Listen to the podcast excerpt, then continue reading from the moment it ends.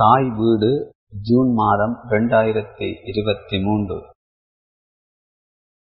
அம்ரிதா பிரீதம் புனைவுலகு ஒரு வாசிப்பு அனுபவம்.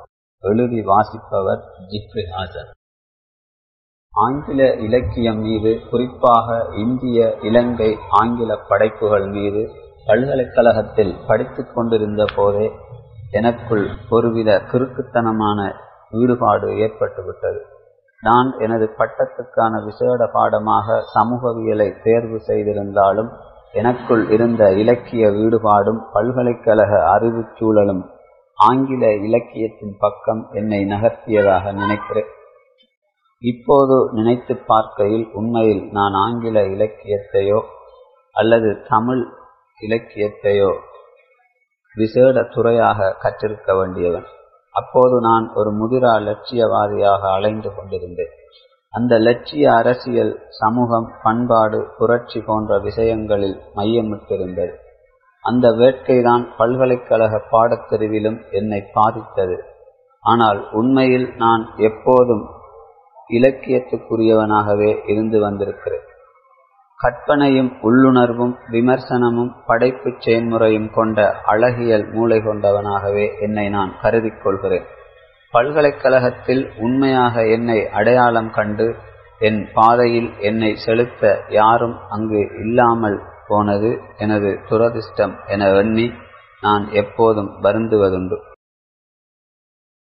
இந்நாட்களில் தான் கமலா தாஸ் சுரையா ரிச்சர்ட் டி சொய்சா ரஜீவ விஜயசிங்க சல்மான் ருஷ்டி புண்ணிய காந்தி விஜயநாயக்க அம்ரிதா பிரீதம் சியாம் செல்வதுரை என இந்திய இலங்கை படைப்பாளிகள் பலர் எனக்கு அறிமுகமாயினர்.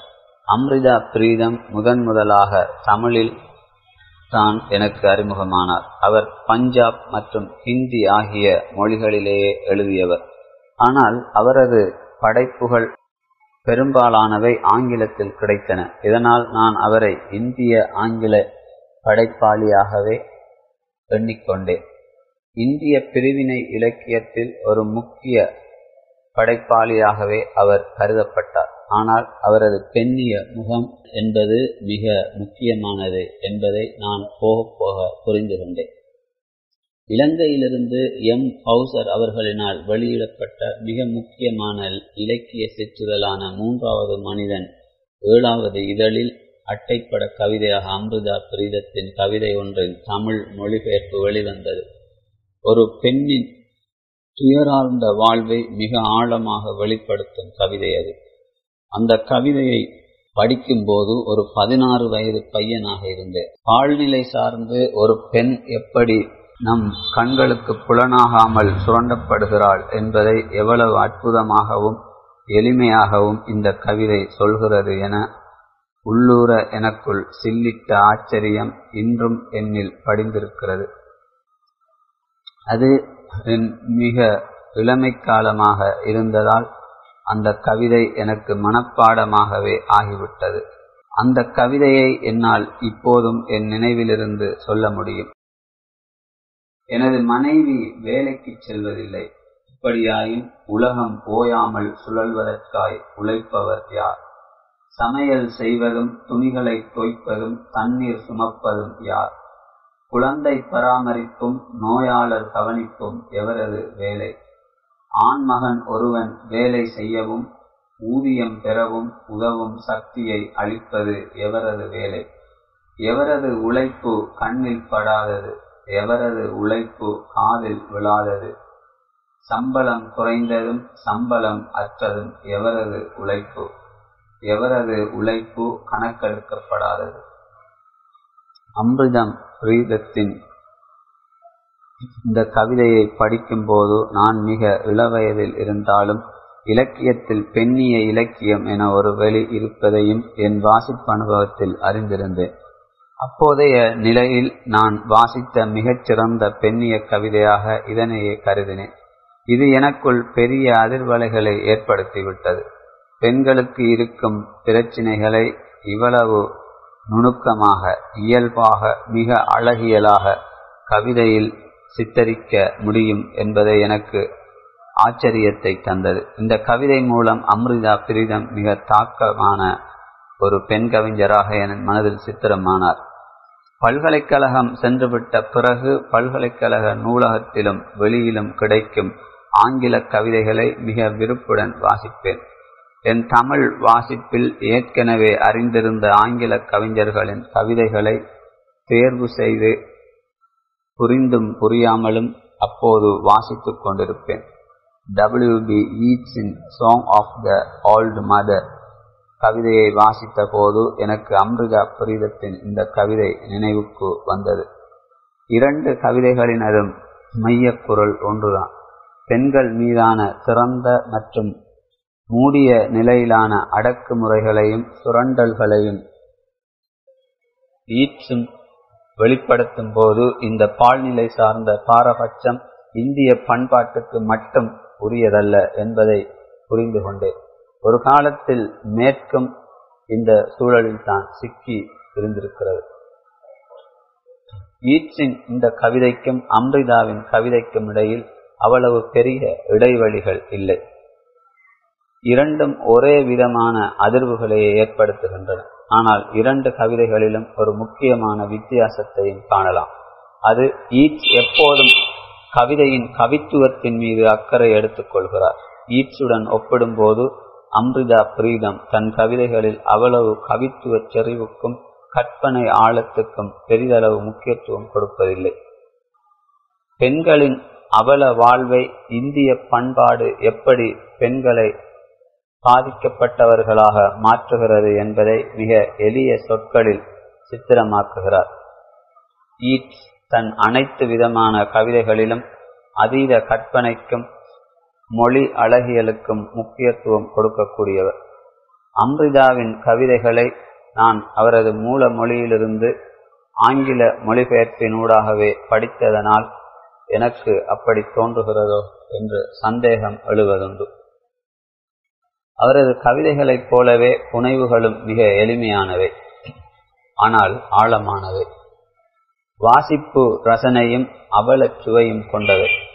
இந்திய பண்பாட்டில் பால்நிலை சார்ந்து உருவாகி வந்த ஏற்றத்தாழ்வான சமூக அமைப்பை நினமும் சதையுமாக தன் கதைகளில் அவர் எழுதியிருந்தார். அவரது கதைகள் நேரடியான கதைகள் மிகச் சிறு அளவில் மட்டுமே குறியீட்டு அர்த்தங்கள் கொண்டவை. அம்ரிதாவின் ஸ்டென்ச் ஆஃப் கிரேஷன் என்கிற கதை அண்மையில் என்னை மிகவும் களங்கடித்த கதை. அது நினைவின் ஆழத்துள் நுழைந்து உறுத்தும் கதை. கிராமிய இந்திய பண்பாட்டில் பெண்கள் மீது காட்டப்படும் பாரபட்சத்தை அதன் விக்திமாக பெண் எப்படி மாறுகிறாள் என்பது பற்றிய கதை. இந்த கதையை நண்பர்களிடம் பகிர்ந்து கொண்ட போது என் கண்கள் கலங்கியிருந்தன. குரல் கரகரப்பது எனக்கு தெளிவாக தெரிந்தது. உண்மையில் நான் உள்ளூர அழுது கொண்டுதான் சொன்னேன். அவ்வளவு தூரம் இந்த கதையின் பாதிப்பு என்னை நிலைகுலையச் செய்திருந்தது. அந்த கதையில் வரும் நிலக்காட்சிகளையும் மைய கதாபாத்திரமான குலேரியையும் அத்தனை இலகுவில் என்னால் கடந்துவிட முடியவில்லை. குலேரி லகர்மண்டி என்கிற மலை கிராமத்தைச் சேர்ந்த மனாக் என்பவனுக்கு திருமணம் செய்து வைக்கப்படுகிறார். அப்போதைய இந்திய பண்பாட்டின்படி ஒரு திருமணமான பெண் வருடத்தில் ஒரு தடவைதான் அவளது பெற்றோர் வீட்டுக்கு செல்ல அனுமதிக்கப்படுவார். சம்பாவிலுள்ள தனது பெற்றோரை குலேரியும் வருடத்தில் ஒரு முறைதான் சென்று பார்த்துவிட்டு வர அனுமதிக்கப்படுகிறாள். ஊருக்கு வெளியே திருமணம் முடித்திருந்த குலேரியின் இரண்டு தோழிகளும் இதுதான் விதியாக இருந்தது. இந்திய பண்பாடு பெண்களின் சுதந்திரத்தின் மீது மிக வெளிப்படையான கட்டுக்களை கொண்டிருந்ததன் பகிரங்க அடையாளமாக இது போன்ற இன்னும் சில சம்பவங்களை கதைக்குள்ளிருந்து சொல்ல முடியும் என்று நினைக்கிறேன். கதையில் ஓரிடத்தில் அம்ரிதா பிரீதம் இப்படி சொல்கிறார். ஒவ்வொரு ஆண்டும் ஒரு தடவை அறுவடை முடிந்த பிறகு குலேரி தனது பெற்றோருடன் சில நாட்களை செலவிட அனுமதிக்கப்பட்டாள். அவளை மீண்டும் சம்பாவுக்கு அழைத்து வருவதற்காக லகர் மண்டிக்கு அவளது பெற்றோர் ஆள் அனுப்பினார்கள். சம்பாவுக்கு வருவதற்காக சம்பாவுக்கு வெளியில் இருக்கும் இளைஞர்களோடு திருமணமாகியிருந்த அவளுடைய இரண்டு தோழிகளும் கூட அந்த வருடத்தில் அறுவடை முடிந்ததும் அதே காலப்பகுதியில் வீட்டுக்கு வருவார்கள். தங்கள் அனுபவங்கள் மகிழ்ச்சி துக்கங்களை பற்றியெல்லாம் ஒவ்வொரு நாளும் பல மணி நேரம் பேசி தீர்க்கும் கழிப்புடன் இந்த வருடாந்த கூட்டத்தை கடுமையாக எதிர்பார்த்தனர். இந்த நாளில் அவர்கள் ஒன்றாக தெருக்களில் சுற்றுவார்கள். பின்னர் அறுவடை திருவிழா நடக்கும். பெண்கள் அந்த சந்தர்ப்பத்துக்காக புதிய ஆடைகளை அணிவார்கள். தங்கள் துப்பட்டாக்களுக்கு சாயம் பூசிக்கொள்வார்கள். கண்ணாடி வளையங்களையும் வெள்ளி காதணிகளையும் வாங்கிக் கொள்வார்கள். திருமணத்துக்கு பின் தாய் வீட்டுக்கு செல்வதற்கு கூட இந்த பெண்கள் மீது இந்திய பண்பாடு வரையறையை பிரயோகித்திருப்பதை காண்கிறோம். இதனால் தான் அவர்கள் அறுவடை திருவிழாவை மிக கொண்டாட்ட மனநிலையுடன் காத்திருக்கின்றனர். திருமணமாகி அந்த பெண்ணுக்கு குழந்தை பேறு இல்லாவிட்டால் அவளது உறவை அறுத்துவிட்டு கணவனுக்கு இரண்டாம் திருமணம் முடித்துக் கொடுக்கப்படும். அந்த பண்பாட்டின் பால்நிலை சார்ந்த ஒடுக்குமுறை பண்பாக இது இருக்கிறது. அம்ரிதாவின் இந்த புனைவிலும் திருமணம் முடித்து ஏழு வருடங்களாகியும் குலேரிக்கு குழந்தை பிறக்கவில்லை. அதனால் மனாக்குக்கு இரண்டாம் திருமணம் முடித்து வைக்க அவளது தாய் குலேரிக்கு தெரியாமல் திட்டமிட்டிருந்தார் இந்த திட்டத்தை மனாக் தெரிந்து கொண்டதால் இம்முறை குலேரியை தாய் வீட்டுக்கு செல்ல வேண்டாம் என மன்றாடுகிறான். குலேரி தாய் வீட்டுக்கு சென்றதும் மனாக்குக்கு இரண்டாம் திருமணத்தை முடித்து வைப்பதுதான் அவனது அம்மாவின் திட்டமாக இருந்தது. அப்போதைய இந்திய பண்பாட்டின் பால்நிலை சார்ந்த பாரபட்சமான உள்ளீடு அது. இந்த பண்பாட்டின் மூர்க்கத்துக்கு குலேரி பலியாளாகிறாள் இன்னொரு புறம் மனாக்கும் இதற்கு பலியாளாகிறான் இந்த பண்பாட்டின் மூர்க்கத்திலிருந்து தன் காதல் மனைவியையும் தன்னையும் பழியாளாவதிலிருந்து தப்பிக்கும் பொருட்டு இம்முறை மட்டுமாவது தாய் வீட்டுக்கு செல்ல வேண்டாம் என மனாக் குலேரியிடம் மன்றாடுகிறான். அதன் அர்த்தம் தெரியாமல் குலேரி அதை நிராகரிக்கிறாள். இம்முறையும் வழக்கம் போலவே அவளை சம்பாவுக்கு அழைத்துச் செல்ல அவளது தந்தை வண்டியில் நட்டுவை அனுப்பியிருந்தார். அவள் வீட்டுக்கு செல்லும் போது அவளை வழி அனுப்ப ஊரின் இடைவழி வரை மனாக் அவளோடு வருகிறான். ஆனால் அவன் வந்தது அவளை வழி அனுப்புவதற்கல்ல என்பது அவனது பதட்டத்திலிருந்து நிலைகுலைவிலிருந்தும் நாம் புரிந்து கொள்கிறோம் அந்த இடம் மிகவும் அழுத்தமானது. எளிதில் கடக்க முடியாத அலைக்கழிப்பு மிக்கது. மனாக்குக்கு அவனது தாய் இரண்டாம் திருமணம் முடித்துக் கொடுத்ததையும் அதை மனாக் ஏற்றுக்கொண்டதையும் தன் கிராமத்தில் வைத்து குலேரி கேள்விப்படுகிறாள். அது குலேரியை உணர்ச்சியூட்டுகிறது. தன்னில் மண்ணெண்ணெயை ஊற்றி பற்ற வைத்துக் கொண்டு தற்கொலை செய்து கொள்கிறாள். இது ஒரு மனமுறிவின் வழியோ ஒரு காதல் பிரிவின் துயரமோ?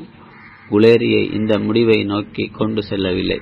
கலாச்சார அடக்குமுறைக்கு எதிரான ஒரு கலகமாகவே அவளது தற்கொலை நிகழ்கிறது. இந்திய கிராமிய பண்பாட்டின் பெண் மீதான வன்மத்தின் தீர்க்கமான எதிர்ப்பு அது.